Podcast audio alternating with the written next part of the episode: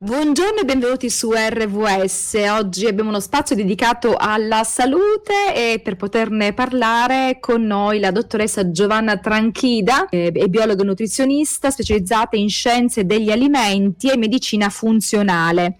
Allora dottoressa, buongiorno, benvenuta. Buongiorno a voi, grazie, grazie mille per l'invito. Parliamo di nutrizione e volevo farlo nell'ambito dell'oncologia, no? Perché non sempre tutti gli oncologi danno dei consigli anche alimentari. Quando una persona eh, accede ad una struttura pubblica ospedaliera, quindi eh, si affida a delle persone che mh, la curino e non lo dovrebbero curare solo esclusivamente con i farmaci, l'unica prescrizione che non esce è proprio quella nutrizionale, ma questo non solo nell'oncologia, in tutta una serie di patologie per cui si va in ospedale. Penso anche allo stesso diabete, che in realtà eh, un soggetto diabetico si viene ricoverato non ha un un cibo specifico che viene proprio eh, anche durante la degenza strutturato mm-hmm. per il soggetto diabetico, è un cibo che può andare bene per tutti. Io parto sempre dal principio che comunque tutti noi siamo potenziali malati oncologici e quindi in realtà tutti noi dovremmo mangiare, tra virgolette, sano.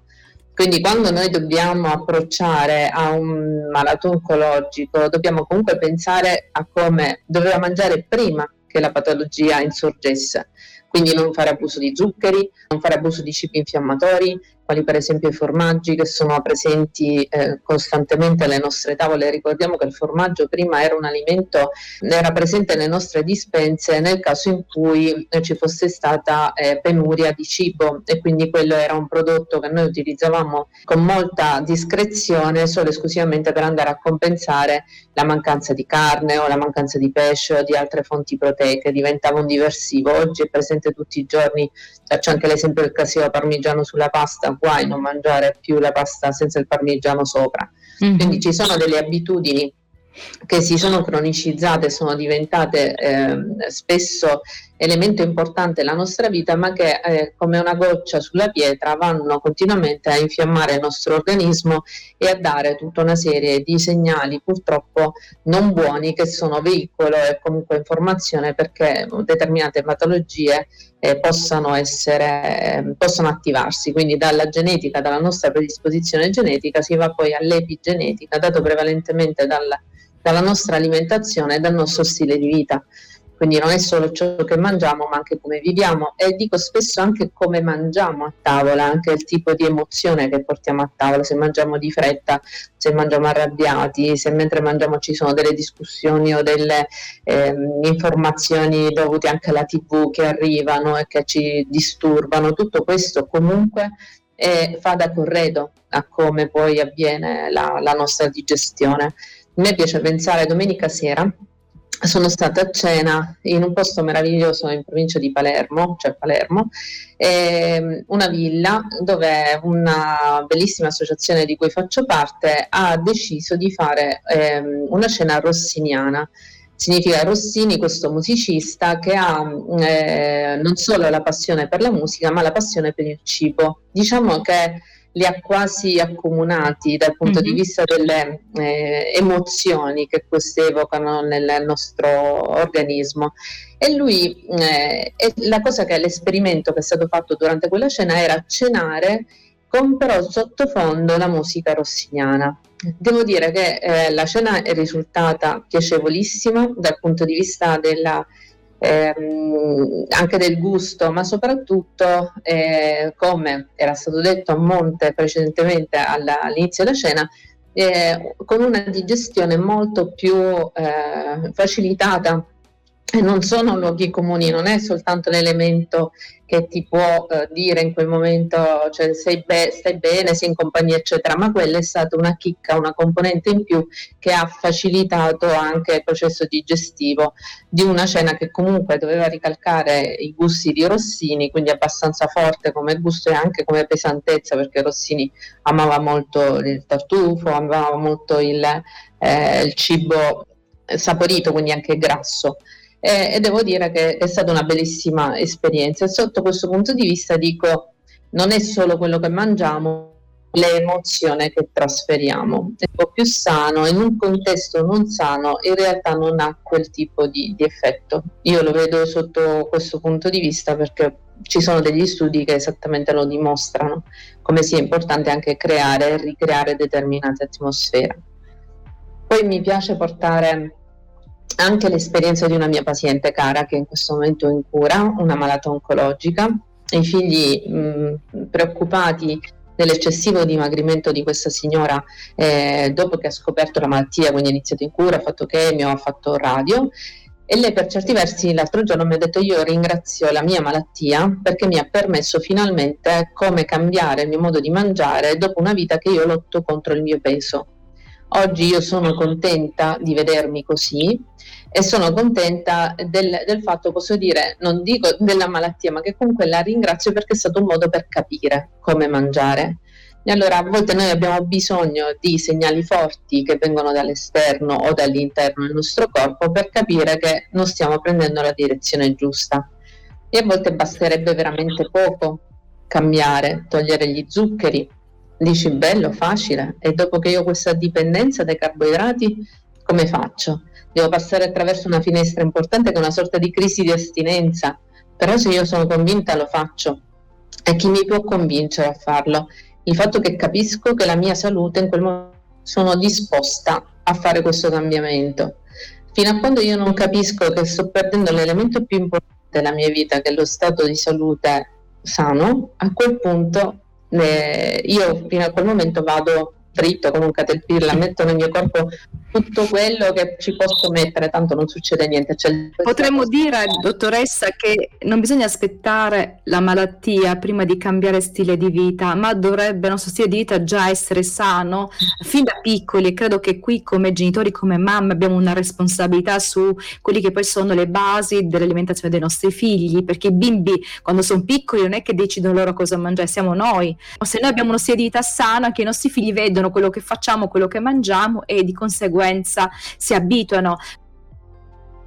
E torniamo a parlare con la dottoressa Giovanna Tranchida, che è una biologa nutrizionista, specialista in scienze degli alimenti e in medicina funzionale. Stiamo parlando della nutrizione in oncologia, ma ci siamo resi conto che la nutrizione, una buona, sana alimentazione è il perno di tutta la nostra vita. Quindi, eh, diceva lei, bisogna ecco, ehm, eliminare gli zuccheri, quindi anche troppi carboidrati. No? Io mi parto dal principio che ci possono essere dei protocolli che ci possono guidare però alla fine è sempre il paziente che poi fa la differenza perché c'è un'individualità che dobbiamo rispettare. Il gusto del paziente è importante, capire verso che direzione sta andando, nel senso che se eh, io faccio sempre l'esempio, se le lenticchie che sono ehm, messe come alimento sano, per, eh, diciamo come tra gli alimenti sani, eh, in realtà a me fanno male, io non posso forzare il paziente nel mangiare una cosa che poi alla fine mi fa male, oppure se non mi piace, eh, no, non c'è, c'è, niente da fare, cioè io devo trovare con lui,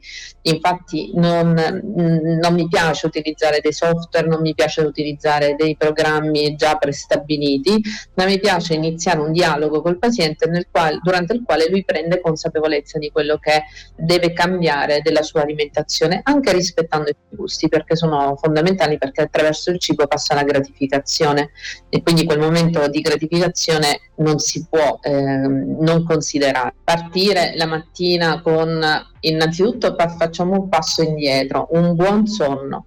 Mm-hmm. La cosa che si deve assicurare al paziente è dormire bene dormire bene te lo dà sia una cena equilibrata, quindi una cena fatta entro le 8 di sera con alimenti molto leggeri che ti permette di poter eh, dormire serenamente durante la notte, avere una buona qualità del sonno senza risvegli notturni che mi permette di poter avere alla fine eh, quella capacità detossificante che mi porta a fare una colazione con un appetito tale da poter mangiare bene a colazione, perché la colazione è lo starter di tutto poi il mio piano alimentare quotidiano, quindi io la mattina devo mangiare, devo mangiare bene, devo avere presenti tutti i gruppi alimentari, iniziare con della frutta e non eccedere nel malato oncologico però con la frutta perché sono zuccheri e quindi comunque dobbiamo cercare sempre di contenerli entro determinate porzioni. La dottoressa Di Fazio sotto questo punto di vista, un'oncologa eh, molto rinomata nel campo dell'oncologia integrata, eh, ci ha dato eh, tanti, eh, ehm, ci ha fornito tanti studi in merito.